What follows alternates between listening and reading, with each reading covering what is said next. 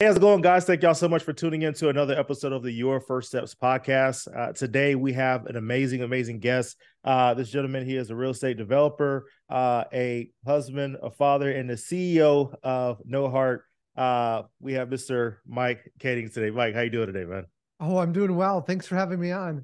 Yes, absolutely, absolutely. So, um, for the few folks that may not know who you are and what business you have, go ahead and uh, introduce yourself to the people. Yeah, at a high level at Norhart, we design, build, and rent apartments, but we're really focused on driving down the cost of construction. We're already achieving about a 20 to 30% reduction in cost. We believe we can achieve a 50% reduction. Wow. Imagine what that means. Yeah. I mean, yeah. someday that, yeah. your rent could be half, or your mortgage could be half. And so, really, our goal is to solve housing affordability. Gotcha. Gotcha. Good deal. So uh, we'll get more into the business and how it's structured uh, and what makes your business unique. But I know from interviewing a lot of people, something I've noticed is what they're doing as adults tends to have a reflection of what they're introduced to as a child. And mm-hmm. so with that, uh, kind of talk talk to me about what was it like growing up uh, as a child in your in your household and um, then we'll kind of bring it back up to where it was. So, what it was like as a, a child in your in your household? Yeah, you know, the business I'm in today it was ultimately started by my parents, and so it was very business focused growing up. We were a very small company, a small knit family. It was just my brother, myself, and my parents. And I can remember events where we would go out to the local hardware store. It was a family outing. And my brother nice. and I and my parents would fill up carts full as high as they could possibly go. They're like spilling out. Then we'd fill them into my dad's trailer and head back down the highway to go work on these buildings during the summer. And so that was my summers growing up. My winters were in school.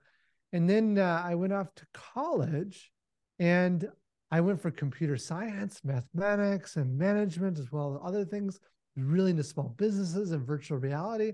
And I wanted nothing to do, nothing to do with the family business. Why was that? You know, deep down, I think the reason why was because I didn't want people to think it was given to me.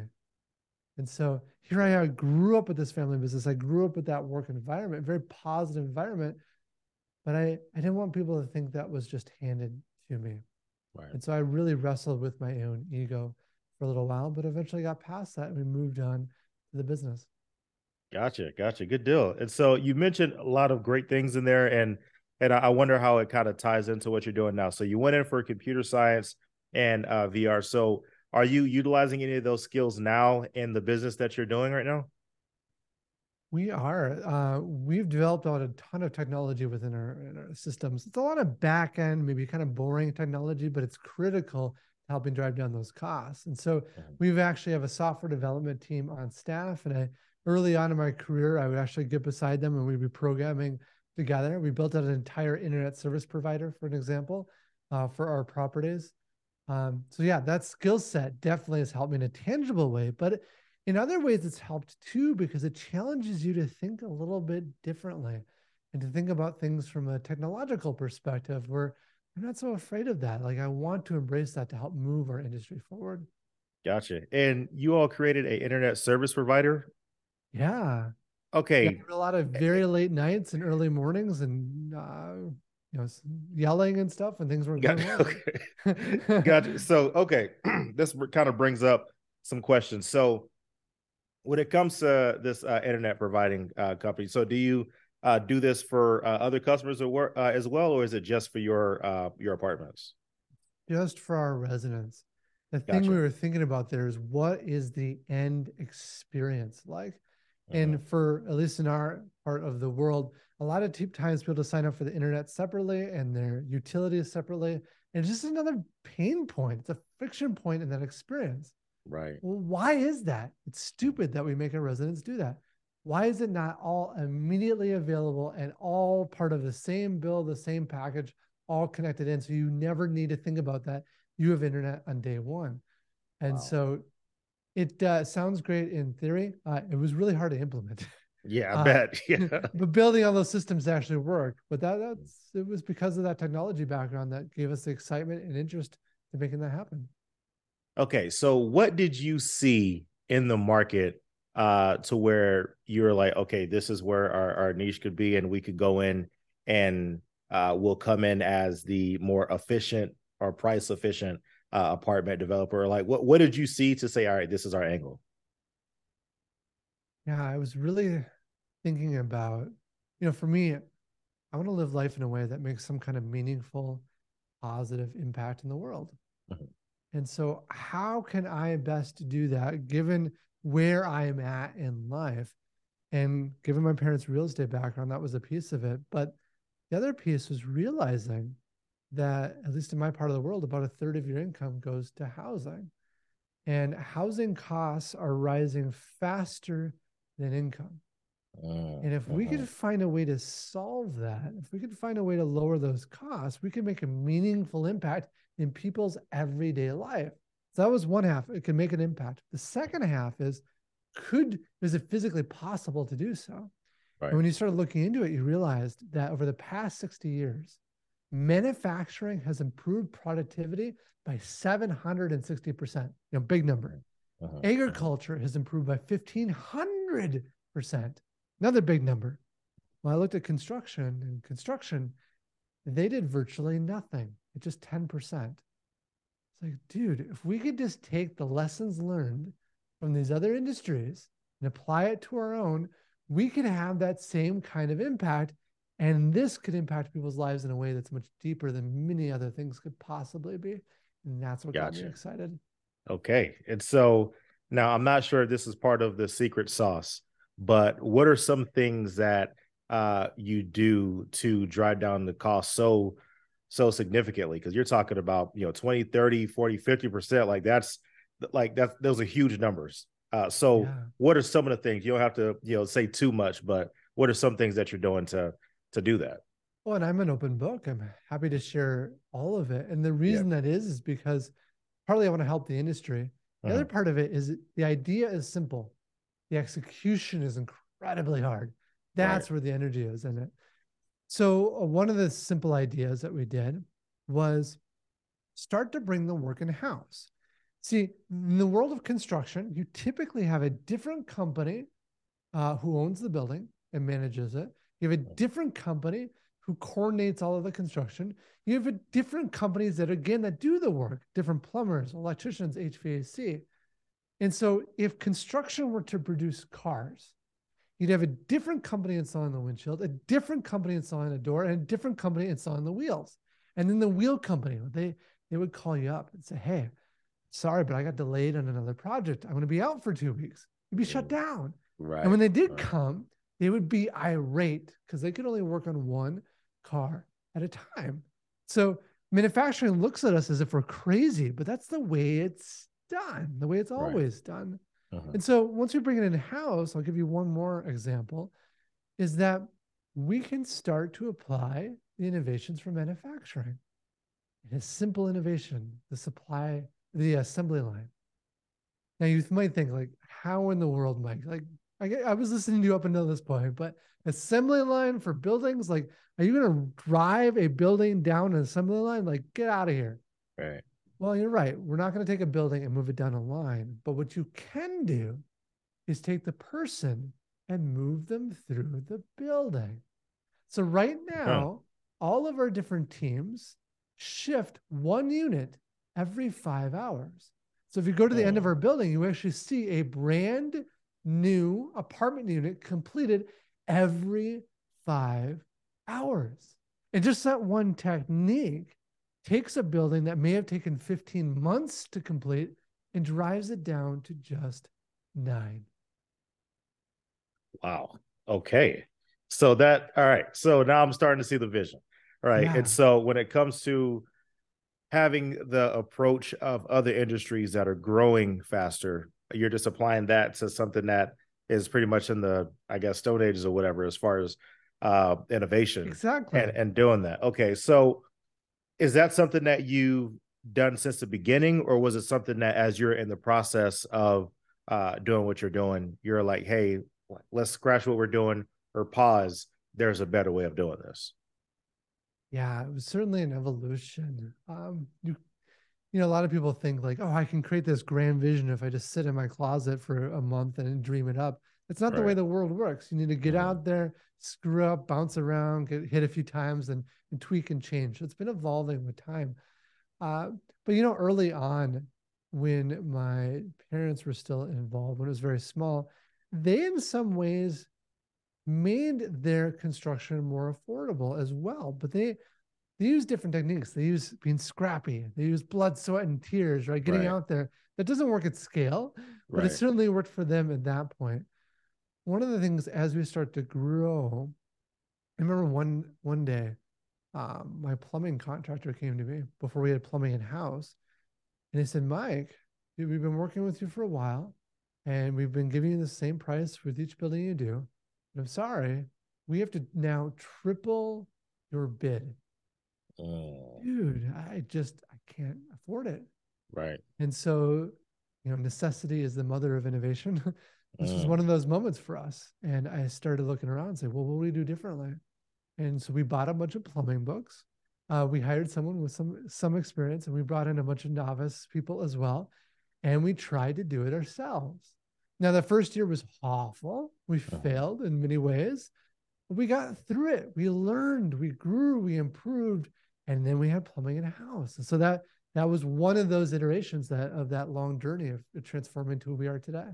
Gotcha, gotcha. I love it. And when you're saying that you go from you went from building a, a property that should have taken 15 months to 9 mm-hmm. uh is that how many units is that like how, how big is an apartment uh that would have taken 15 months and now it's uh you're able to do it in nine yeah how many maybe I, three to 400 units wow Okay.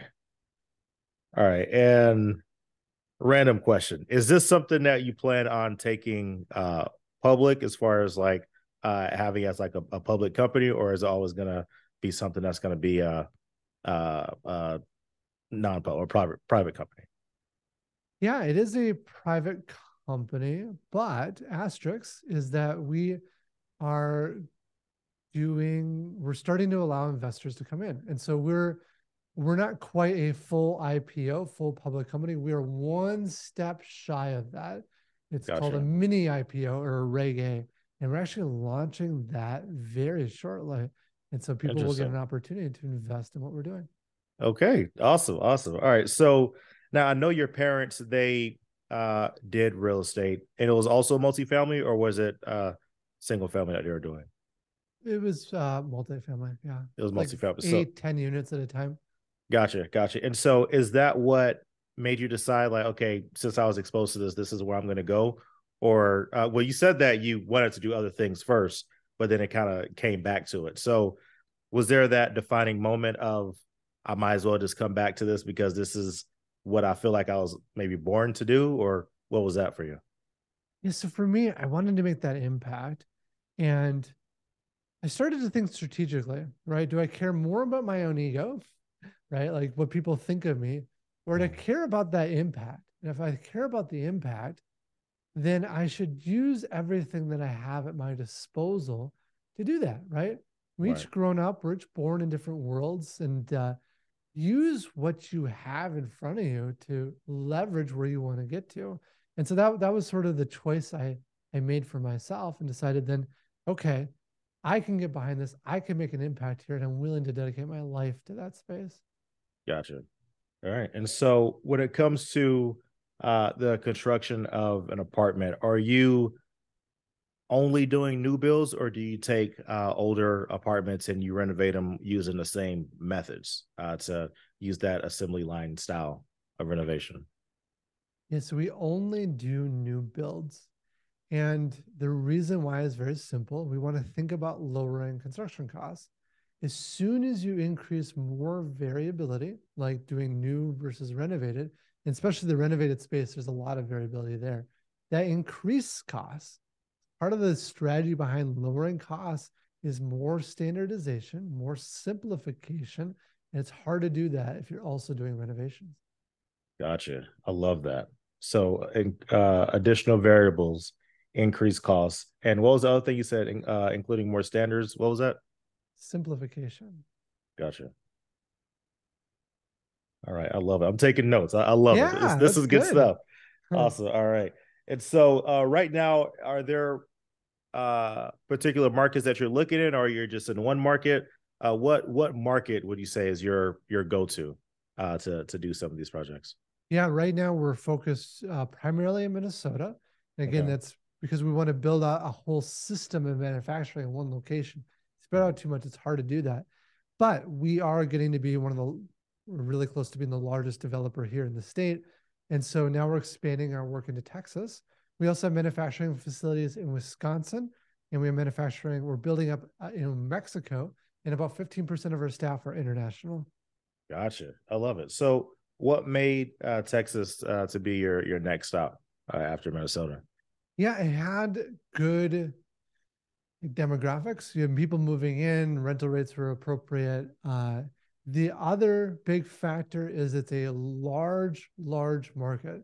So again, we're thinking about scaling up. We're hoping to reach 60,000 units a year in the next 10 years. Oh wow. And when you start thinking about that, that scale, we want to be in a space that we could scale substantially without needing to keep spreading geographically, at least initially. And so Texas has four major US cities, all within close proximity, within a three hour drive. And so that felt like a good fit. And the last piece of the puzzle is we're simply close to Mexico. And so if we're going to expand manufacturing to Mexico, it's less um, transportation costs going to Texas. so why why Mexico? You know, the thing that drove us there first was US tariffs.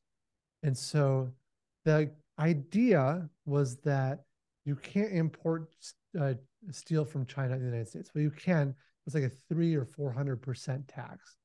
Think Mm, about that three or 400%. that's wild. It makes it unfeasible.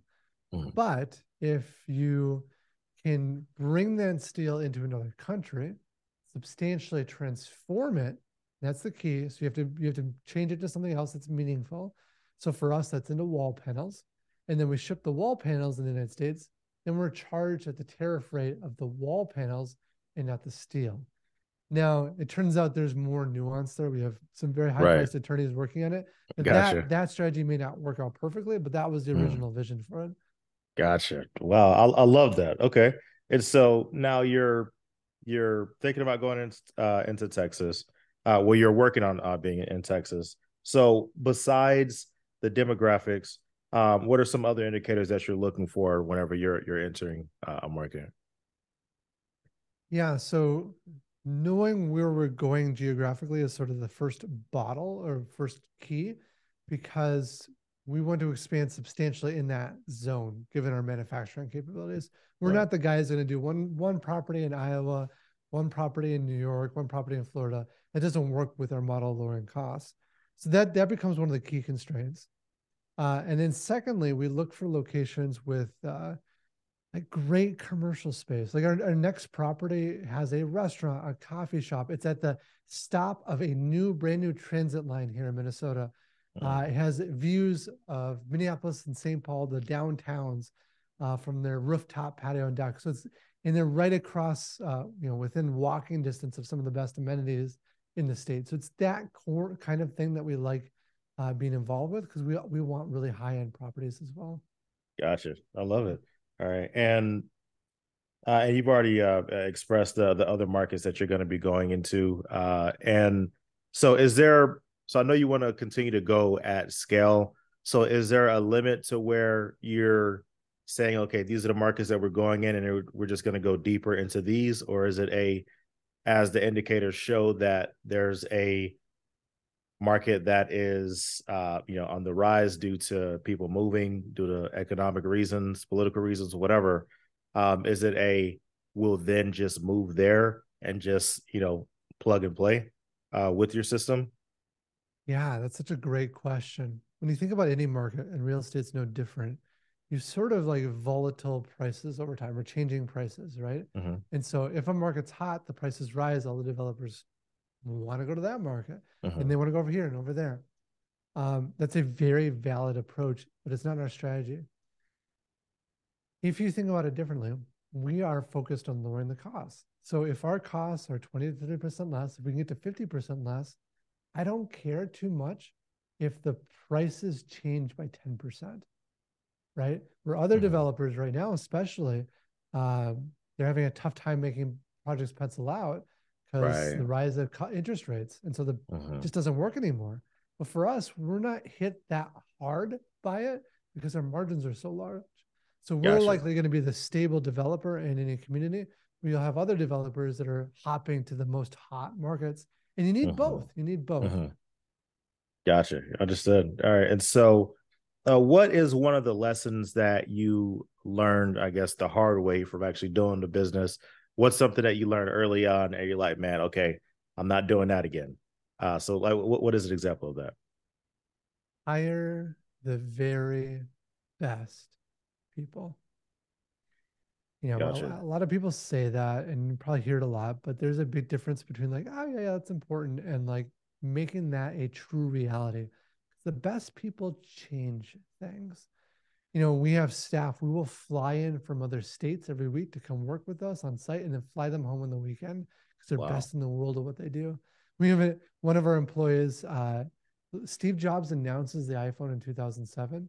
Steve Jobs walks off stage, and this employee follows on on that same stage following Steve Jobs' keynote of the iPhone.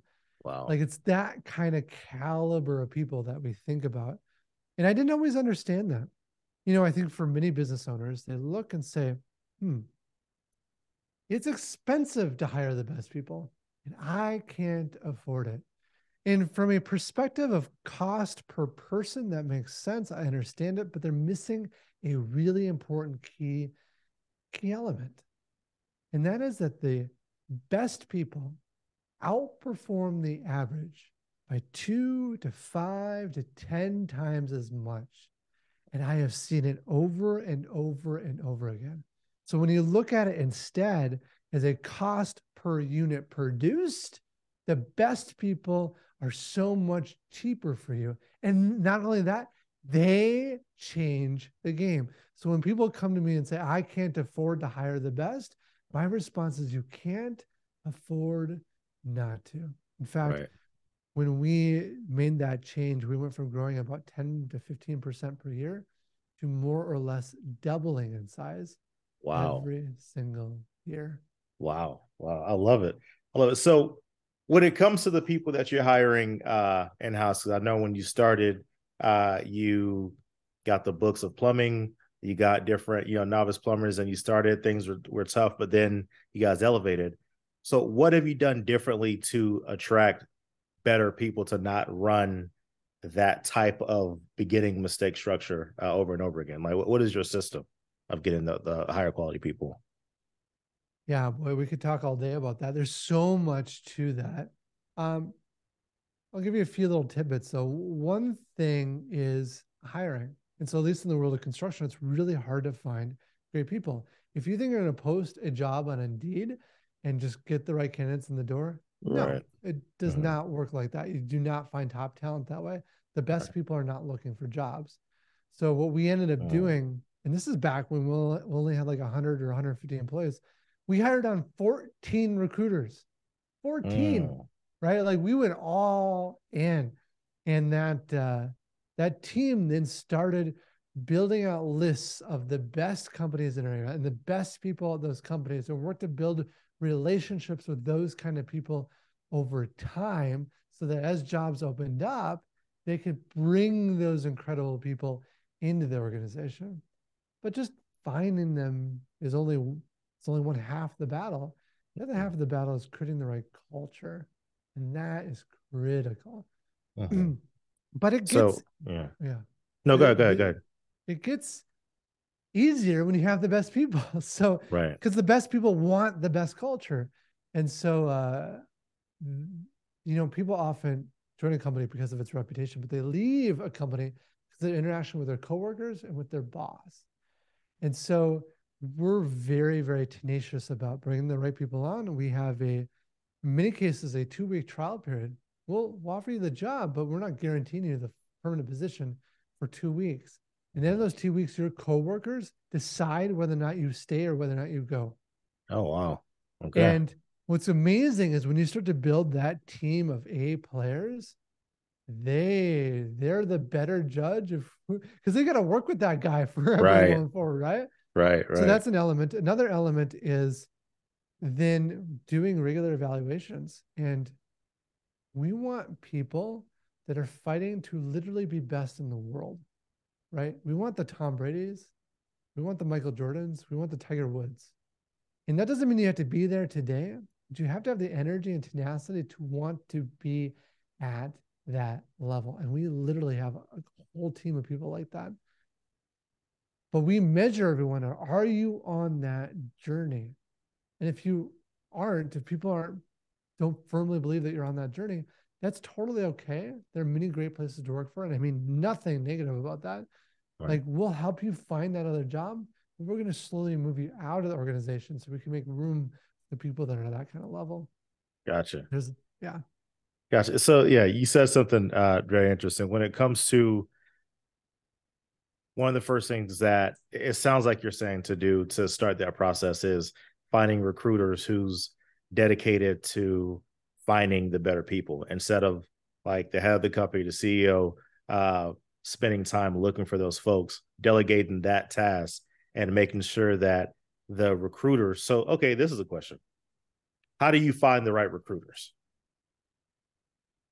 boy uh same process you do with uh with any other position it, Mhm. there's kind of an interesting thing if you're a really small company or just just yourself and you're hiring your 1st Mhm. employee that means you're going to do it and so um you want to learn from great people who have done it before get uh, people around you like um other mentors and stuff who've been through it uh doing things like um asking behavioral based questions, not just like, hey, do, would you like this kind of job? Like, tell me about how you think about the world, right? Now, you want to say, tell me about a time that you changed the world in your little niche, or tell me about a time that you fought to be best in the world at something. And then they come up with tangible examples that helps you spread the field. Um, another key part of it is identifying what your values are. Values just describe who you are, who the people in your organization are, identifying what those are, codifying, writing it down, and then creating questions along each one of those values and making sure that people actually align with that and scoring based upon that. Um, and getting multiple eyes on it, right? If if you think of just your, you know, just you an hour in a room that you can read people, I've heard people say this, you can't. Right. You just can't. Mhm. You, you think you have a good idea of who someone is over the next couple of years and over just a course of one hour with them? No, not, not the level that you need to get the best. And so bringing more people in that room, having a couple of rounds of interviews to really get a sense of them is valuable. Um, but even all of that, all of that, your hiring rate is still not going to be very good. And I was listening to, um, is it Elizabeth with Spanx, the CEO of Spanx? Mhm, mhm. Um, and she was talking about how her experience with all of that energy and hiring the best, that she only bats, even with all that, at 50%.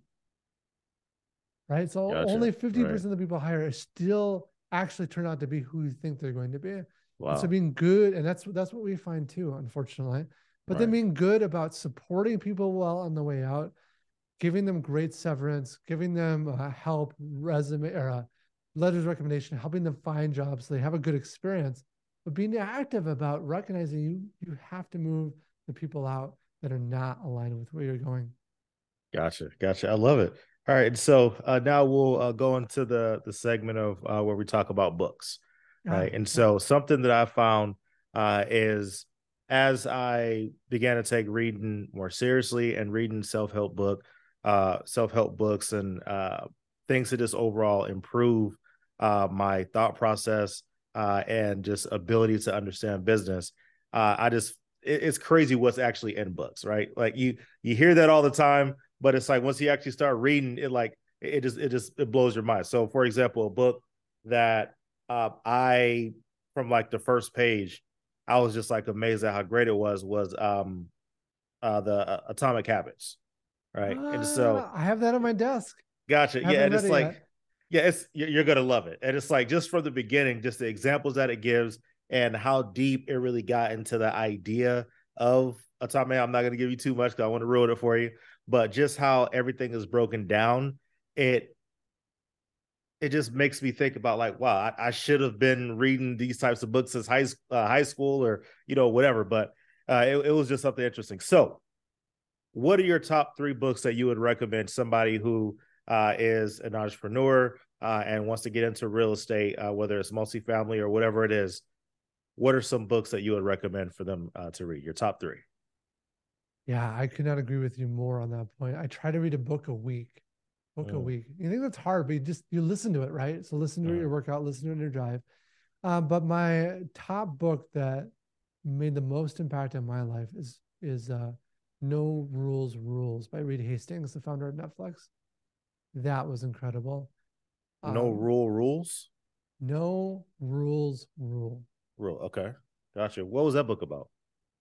Uh, it's about someone we talked about today, hiring the best people but then empowering them to do their greatest work and to reduce like you need policies and procedures but you you don't want that to be a hindrance to the best people.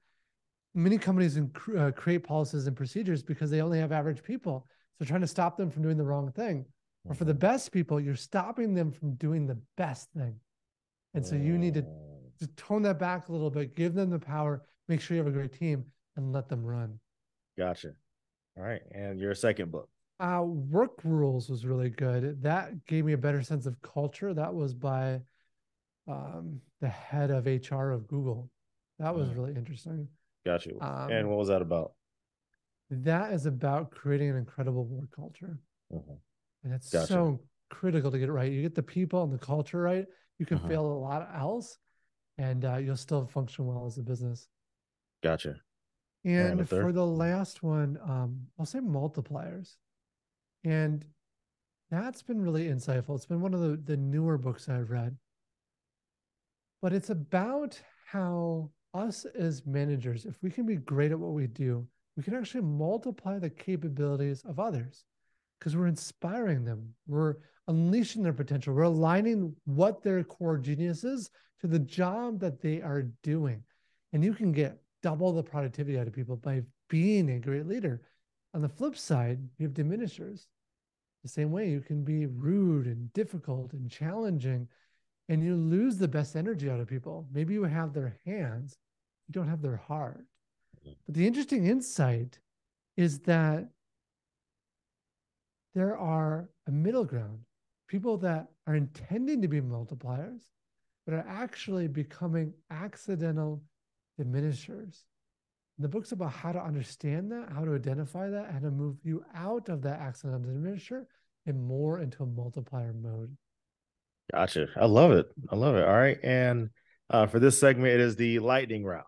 All right. Ah. So with the lightning round, uh, ask uh, three questions uh, and you know answer them to the best of your ability, and uh, don't be afraid to go deep on answering these questions. So, first question: all right, if you could only build uh, apartments in one city for the next five years, what would it be uh, and where and why? Probably where we're headed next, which is Dallas. Uh, it's a very large city, good demographics, and gives us a lot of room for growth. Gotcha. All right, cool. And well, you've already answered this earlier. Uh, new construction versus uh renovation of apartments. Yeah, new construction all the way for us right now. Gotcha. And that's mainly because of the the structure of efficiencies that you guys already have in place. Exactly, because if you're mm-hmm. renovating, it's a different style of work. You have to think about things differently. Mm-hmm. Right now, we're focused on building the system that builds apartments. So, you know, Elon Musk talks about how it's hard to produce a car, but it is 10 to 100 to 1,000 times harder to produce the system that builds the car.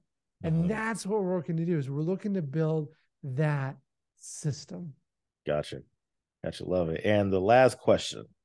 All right. Uh was there a market that far exceeded your expectations when it came to uh, building apartments? Uh, and uh, you know, of course, we're saying things like Dallas, you know, uh, Minnesota, these different places. But was it like a, a pocket to where you did your research and you started to build and it just kind of blew you away as to how well it actually performed? You know, um, four or five years ago, at least in the Twin Cities here in Minnesota, there was a big focus on the urban core. A lot of mm-hmm. development down there. The the numbers looked good. You got great rents for what you're building. The uh, we were building in the suburban market at that time, and still are today, actually. And then that shift started to happen where the urban core was not as good, and that moved out to the suburban market. And so for us, uh, I wish I could have said I was a genius in figuring that out, but I wasn't. It was more of an accident. Right. But we really caught that wave when that energy came out to the suburban market. Gotcha, gotcha. Interesting. All right. And have you experienced that uh, since then uh, to where there are like uh, surprises that came about from decisions that were put in place? Oh, all the time. Um, everything from the fact of bringing plumbing in houses we talked about. Uh-huh. Uh, that was a new kind of thing for us. And it was uh, born out of necessity, but then it came out to be a real benefit.